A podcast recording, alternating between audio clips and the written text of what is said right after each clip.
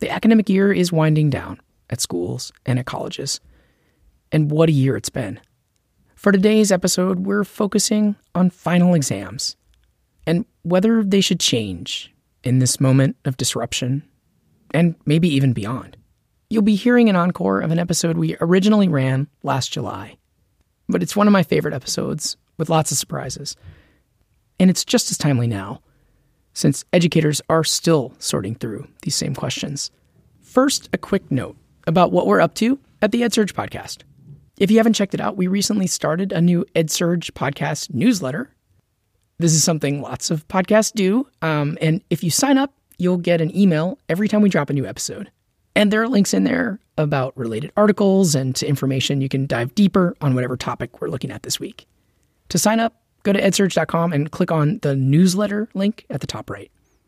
And next week, stay tuned, we will have the next installment of our Bootstraps podcast series.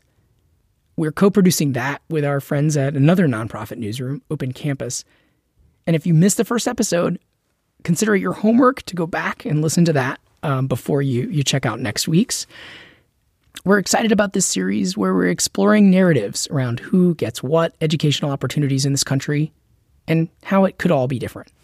But for now, here is the encore episode Should Instructors Rethink Final Exams? So, we all know what happened last semester. Right around spring break, the COVID 19 pandemic hit and then forced colleges around the country to shutter their campuses and shift teaching online. Professors were forced to quickly adapt and pretty much throw out any planning they'd done for the rest of the semester. For some educators, that sudden shift led to some soul searching about what college teaching is really all about. That was the case for Stephanie Bailey, an assistant professor at Chapman University. She was teaching an intro physics course, going over concepts like electricity and magnetism. But after the pandemic, she decided to scrap the final exam she had planned, which would have been a series of problems for students to work out. Giving that traditional test just didn't feel right anymore with all the things the students were going through. Um, many students felt huge anxieties uh, and pressures uh, associated with uh, their futures and, and their careers and, and what COVID and the pandemic uh, meant uh, for them in the short and long term. Um, so uh, I wanted to be very sensitive to all of these challenges and different challenges that certainly every student was facing, and I didn't I didn't believe that uh, a, a, traditional written exam would um, appropriately and adequately address uh, those challenges. So here's what she did instead of that traditional final. She partnered with a senior living home in town and assigned each student to do a one on one Zoom call with a resident. It was community service, since these seniors were pretty much on lockdown, not able to receive visitors and cut off from their usual outside contacts. What did that have to do with physics? Well, the students were supposed to explain some of the concepts they'd learned in class. I was super curious what the students thought of this idea when they first heard about it. So I called up one of the students in the class, Natalie Riccardi. Yeah, you know, I I was excited to incorporate that aspect into our final because I mean, I've never seen that done before ever. Uh but at the same time i was thinking you know how how am i going to talk to physics talk about physics with someone who possibly has maybe never taken a physics course or I mean, it's also not a middle school or high school level physics, it's college level calculus based physics. And so it was definitely on my mind. I was just thinking, how am I going to make this understandable for somebody who is maybe very, um, very blind to the physics world, which is understandable because, you know, it, even when I first started doing it, I mean, I never took a physics course before having Dr. Bailey in college. And so I just remember how I felt when I first started learning. And I was absolutely deer in the headlights. Wow, it's a lot. And so, yeah, I was definitely a little bit anxious to talk to them and um, see how they would receive the conversation. The students weren't the only ones with some anxiety about this idea. Some folks in the department had tough questions about the approach. To be clear, the students did have to write an essay about what they talked about with their conversation partners in the senior living home, and these essays were supposed to demonstrate some of the concepts they'd learned. But there's still the question is this an appropriate way to assess student learning? It turns out there is a small movement of professors who argue that even when we're not in a pandemic, it's time to do away with traditional final exams as we know them and replace them with something far more memorable and experiential, and even surprising. One professor calls the approach epic finales.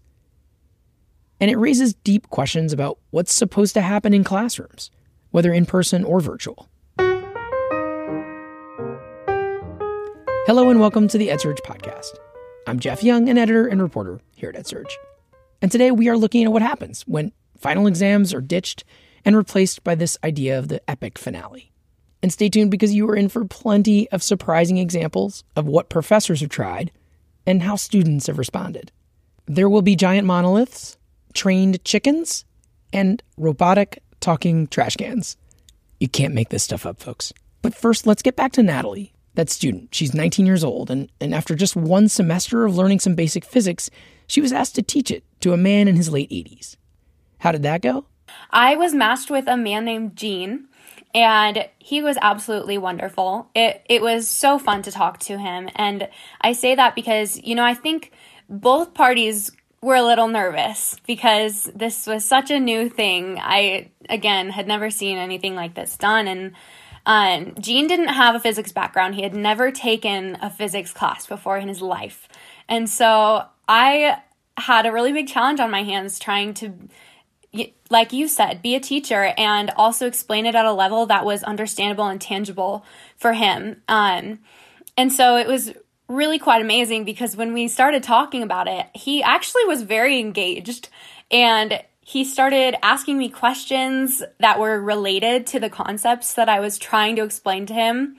And he was even using different like hand movements to uh, basically in like act out magnetism and attractive and repulsive forces and it was really awesome to see him actually want to talk about it because I I know that uh, maybe that wasn't the case for all of the residents.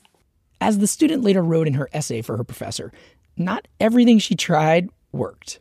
When I was trying to explain the concept of electric fields and uh, magnetism and different things like that, I was trying to use a metaphor about cheese and about how, you know, there's different French cheeses, right? And you have some cheese that has a really strong smell, and some people love the cheese and some people hate it. And so the cheese was basically a source charge in a, in physics terms, and um, the people who love the cheese were oppositely charged particles, and the people who hated it were particles that had the same charge, so they repelled. So, anyways, I went on to explain a little bit of that, and we talked about that for a while. And I just remember after saying that entire metaphor, I I I said, "Gene, did that make any sense?" And he was like, "Not really." so we backed up and talked about it more. But yeah, I uh, spoke on that for a, a, long while, just because that that was really fun to um, try and be the teacher and uh, have him be engaged. For the professor, Stephanie Bailey, the main point was to do something for students that will be far more lasting than a typical time sitting in front of a blue book. I believe it was an experience that was memorable and, and that will stick with many of my students for years to come. Uh, they they built relationships that they wouldn't have otherwise. Uh, they again they developed a sense of community and a sense of belonging. I believed many of them gained self awareness.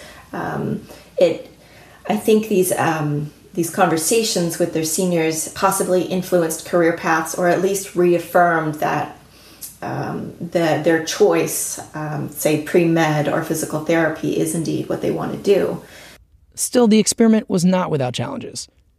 For one, the professor faced some questions from colleagues. Yeah, I'm, I'm definitely experiencing a lot of resistance. Um, you know, um, at our uh, university, we teach uh, multiple sections of the same course at the same time. And for that reason, it's important to have consistency across all sections so that students don't perceive uh, unfairness across sections. Uh, and so that, that presents an obstacle with one instructor or professor wanting to um, try approach A, um, while the, the other uh, instructors um, would, would like to pursue approach B. Uh, so there, there are um, there are obstacles uh, in the way. And even this professor admits that more research is needed. We, we definitely need a probably a formal assessment of uh, these types of approaches to prove that they are just as effective as the traditional exam, and I have not had the opportunity to do that yet. But Bailey is not alone in rethinking the final exam. In fact, she was inspired to do this by an essay that ran in the Chronicle of Higher Education a few years ago. That essay was by Anthony Crider, a physics professor at Elon University. And he's the one who coined that term epic finales. In that article, he laid out his vision for this idea, and among the elements he thinks every epic finale should have are a sense of mystery and what he calls awesomeness. I, I just had to call him up to hear more. Over the course of several years teaching uh, a variety of different classes from regular basic um, astrophysics to up to some more interesting classes uh, that I was teaching with a philosophy professor about uh, the search for extraterrestrials. We started to think, and I started to explore how could you better use that time? Like, what's a better way to end the semester? One of the most depressing things that uh, happened when I was teaching regular astronomy was I'd have a great semester and I'd be giving a multiple choice exam in class. And students that I really grew to care about would sort of walk out of the classroom and whisper, whisper, goodbye. And that's the last I'd ever see them. Like that's the end of my experience with them is them whispering and sneaking out of the room because at some point, you know, they have to be quiet because everyone else is quiet. And that just seemed a terrible, terrible way to end a semester. Like like you've done all these cool things if you have some sort of experiential learning or engaged learning to sort of end on such a, a quiet note. There's so many other ways and times that we can give regular tests. And I'm not saying that there shouldn't be regular tests at some point uh, to grade them, but that shouldn't be the last three hours that you spend with your students in a semester. I mean, the, you could do something much more engaging or boisterous or creative. And so I started to tinker with that over time. And I was inspired by a colleague in uh, art history uh, who had was giving exams where she would just present a piece of artwork and say, "Tell me about it." And I wanted to try and find more and more simplistic uh, exams and open-ended exams uh, that uh, I might give to students. So it is very hard to quickly describe these these finals that Crider's cooked up. So I'm going to have him tell you some examples. Uh, in one exam uh, for the the class about extraterrestrials and the search for them, uh, students were just told show up.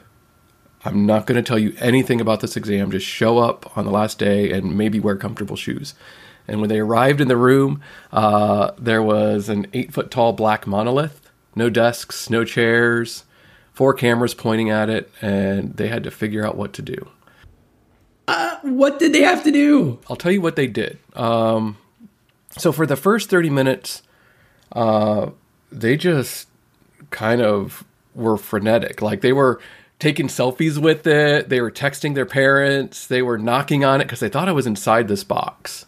Uh, they really, and, which uh, uh I was not in the box. I was, I in fact, I wasn't even in the building. I was uh, off at a completely different location because I knew if I was there, I would interrupt it. I'd, st- I'd feel like I had to jump in. I'm like, no, they're on their, their own. They got to do this. Uh, so that was about 30 minutes. The next 30 minutes, they started to get their act together and look for other clues. And so some of them stayed in the in the room uh, to see if there were any weird mathematical clues, and they found that there's like one blue marker and four red markers and nine green markers. One, four, nine, which is one squared, two squared, and three squared. And like, oh, that's that's a clue. Like that's trying to tell us something, and it was. I'd left that as a clue. Like that's the dimensions of the monolith. And then some of them went across campus looking for a second monolith, which they never found. Uh, eventually, they all came back into the room, and they did something that I would have never expected. Uh, and it sort of warmed my heart, and I think it was a sort of ex- they were started to do exactly what you would want them to do. They knocked the monolith over, treated it like a conference table, and sat around asking each other, what did we learn in this class? Like, how is how have we changed as people over the past semester? Do you do do you believe in al- in aliens? Like, do you? Well, what about you? And and they really started to interrogate each other about what had happened to them over the semester, unprompted. Wait, so all we did was put a black box in the room. Let me ask you this. So it almost sounds too good to be true. And how did that go? I mean, how did they when they say like, "Oh, we're talking about," do you mean it just kind of they were just they were talking and it turned out they were talking about the content of the course and like what and disagreements they might have had or thoughts they had about it. They had two hours for that piece of the exam, and so I mean, but I will tell you, the first thirty minutes was chaos and selfies and and uh, and then that went away and they came back to trying to find more information, and then they came into the that next thirty minutes of trying to um, uh, see how they changed and then the last 30 minutes, like we put a lot of cement blocks in. I was working with Anthony Weston, who was a philosophy professor. We put a lot of cement blocks in that thing so they wouldn't move it. But they kind of stonehenged that thing out that like because you have you know 20 college students, they were going to move it, and they decided they wanted to share it with the campus, and so they sort of slid it out the room, down the stairs, and out into the quad uh, because they wanted the rest of the campus to see it. It's such a crazy story, and you know, I guess I can imagine some listeners, people in college, is thinking, well, you're not you're not doing it right. You're not testing them. How do we know which student knew what? Like here, know. this is exactly uh, where what where that first semester we set up uh, four cameras in the room uh, to sort of see what was happening there, and we didn't have much more than that. Uh, but then we realized in the subsequent years that uh, all of our students had iPhones, and so in the previous or the subsequent years, we would say, please submit a five minute video uh, just showing what you've done. And we've never repeated the the format of the exam. It's always very different sorts of things. It turns out that wasn't even the strangest example of his style of course finale. Uh, one semester that I built this uh, robotic talking trash can uh, that would ask that when they would stare into it, it looked like a wormhole and would ask them, Who are you? Who are you? Who are you? And it was trying to get them to realize that they're not just, you know, Bob, I'm a psychology major. It's like they're part of this species that's sort of related to other species that have existed over time. And so if aliens were asking that, you have to sort of look at yourself in the context of space and time and all the uh, all of the other humans on Earth, but all the other species we've evolved from. Uh, they got that, but it took them a few hours to sort of figure that out. Uh, talking to, to, that stupid trash can that took me forever to build that thing. Uh, uh but it was pretty impressive by the time I had it uh, in terms of the lights and the, there's a screen at the bottom. Uh, there were pictures of various uh, various humans coming up in the, in the bottom of the screen, but also animals that we or humans had evolved from. Uh, I've run this in other class. Um, one of them was set up to be it was a class not about aliens but about protest movements and we sort of studied the protest movements of the uh, early part of the last century within um, the suffrage movement uh, in New York City, and looked at the '60s, and then looked at modern protests. And at the end, everybody, everyone knew that I ran epic finales. And they're like, well, you got to have a protest, but how could I ethically make them protest some real cause? And I, I was really stuck. Like, I can't make them protest something that eh, you know because whatever it is they're not you know some students will really disagree with that. And that could easily get picked up i could easily see that on fox news like elon university professor requires his students to protest for so i thought about what's the most abstract thing that one might protest?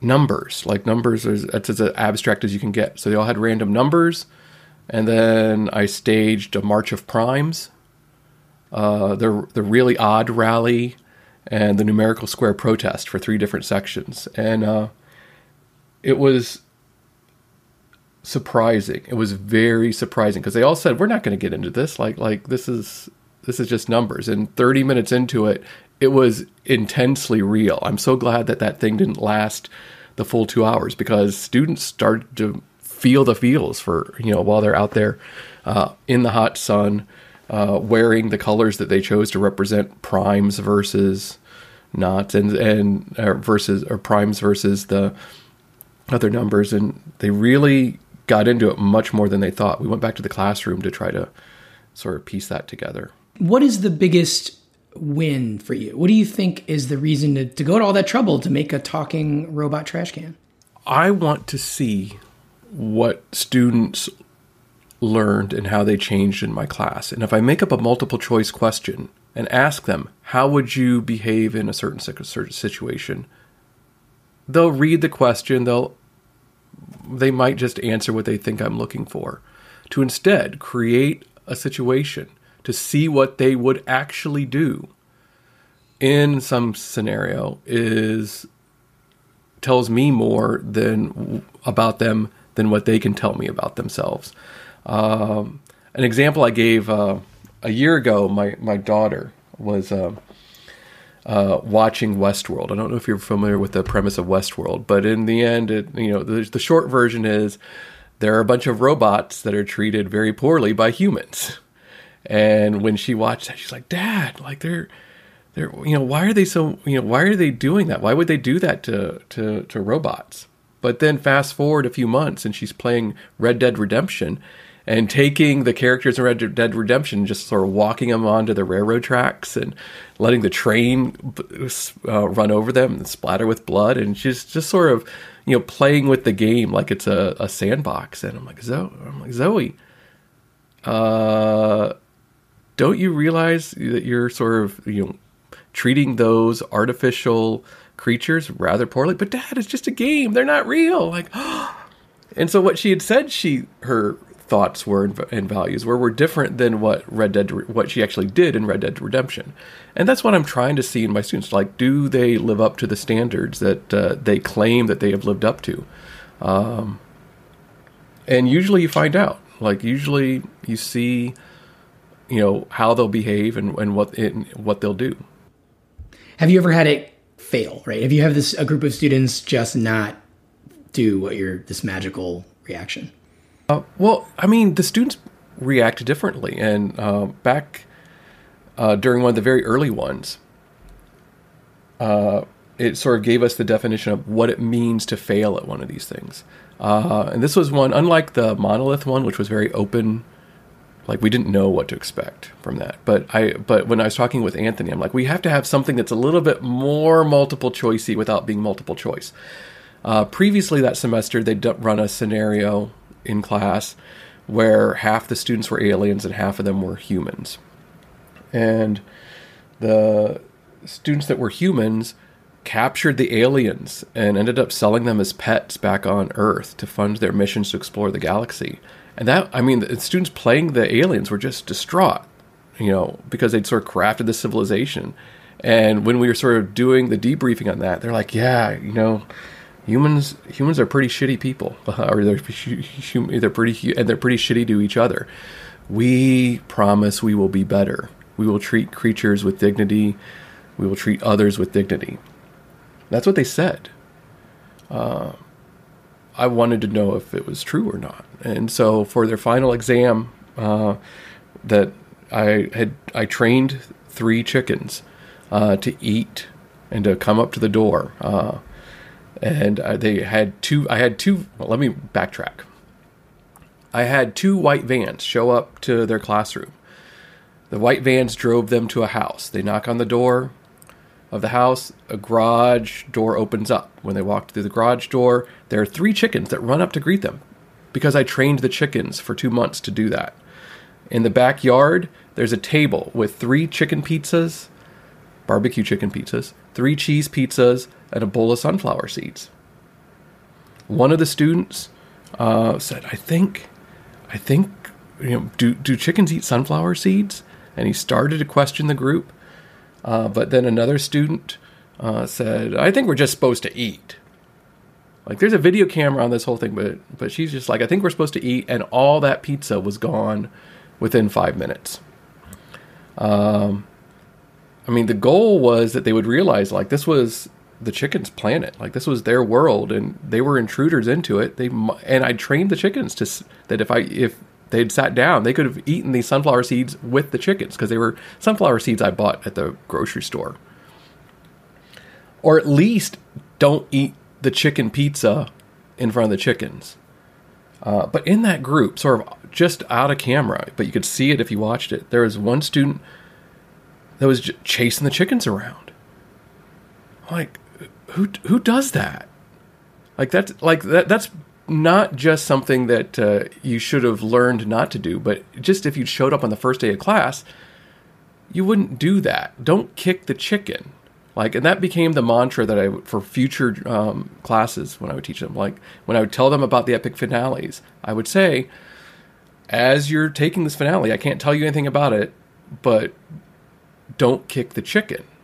Like, be thoughtful in what you do. Uh, think about the what your behavior is. Talk about what your behavior is.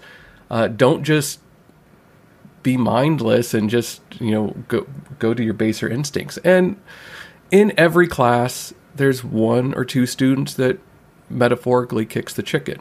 Maybe it's ripping the head off of the robot, not thinking about you know like oh let's look inside. Well, wait, why why are you ripping the head off of that? That's not not good. And but that's what we're I'm hoping to see. I make I don't make this worth a lot of their their final grade. Like I really I it doesn't it's not meant to be punitive. It's not it's meant for me to understand like how I failed or succeeded in teaching them what I was hoping to teach them. In the end, part of what he was hoping to teach these students was not just content, but to be the kind of person who has empathy for chickens, or at least doesn't kick them. I'm guessing that general idea is probably familiar to many professors, even if they don't actually bring in trained chickens to find out. In this time of pandemic, I'm super interested in these questions that Crider's raising. As colleges are planning to try to bring students back into classrooms in the fall in person and to do that safely, there's going to be a lot of pressure to make sure that the time students and professors spend in the same room together is worth it. So, should more professors try this kind of finale? Or if classes are forced online again, should this kind of spirit be brought to online teaching? I'm guessing that listeners out there might have some strong feelings, so I'd really love to hear them. Feel free to shoot a reaction to me on social media at jryoung or to my email at jeff at edsurge.com. In the spirit of epic finales, I do have one more detail to share.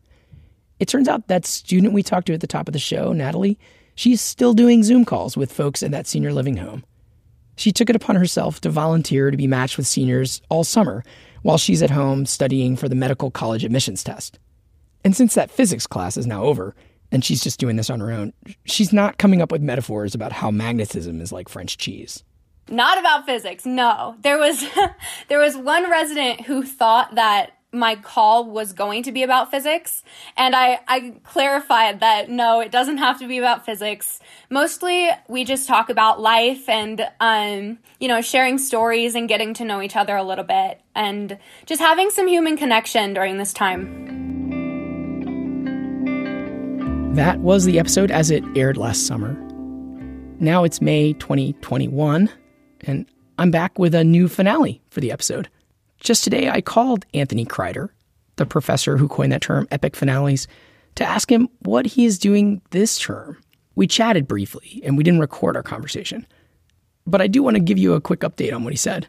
So, he had planned to do one of his creative finales for a course he's teaching on galactic astronomy. But he decided this year the students were just tired of surprises. So instead, he did this. He ran some optional evening sessions on astrophotography up on a roof, and I think they had a camera and setup and everything. And for each of those sessions that a student attended, they got to knock off one section of the exam. It's a five part exam, and so that means every student kind of had a different length of their of their exam time.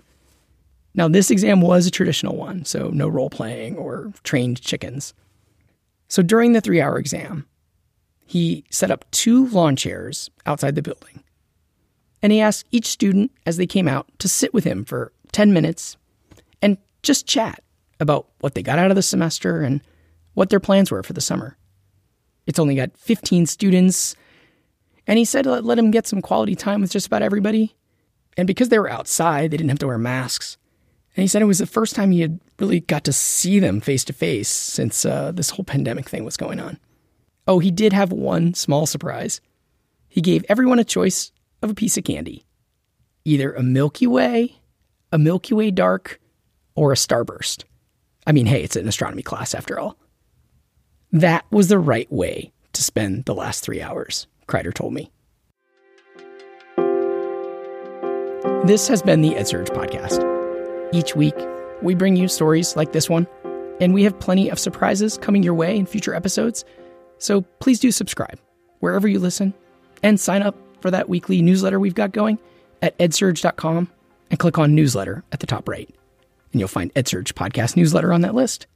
And if you are a professor or a teacher who's changed how you do finals or grading in some interesting way this term, shoot me a quick email at jeff at edsurge.com. We'd love to hear about it. This episode was written and edited by me, Jeff Young, and you can find me on Twitter at jryoung. We'll be back next week with more about how education is changing. Thanks so much for listening.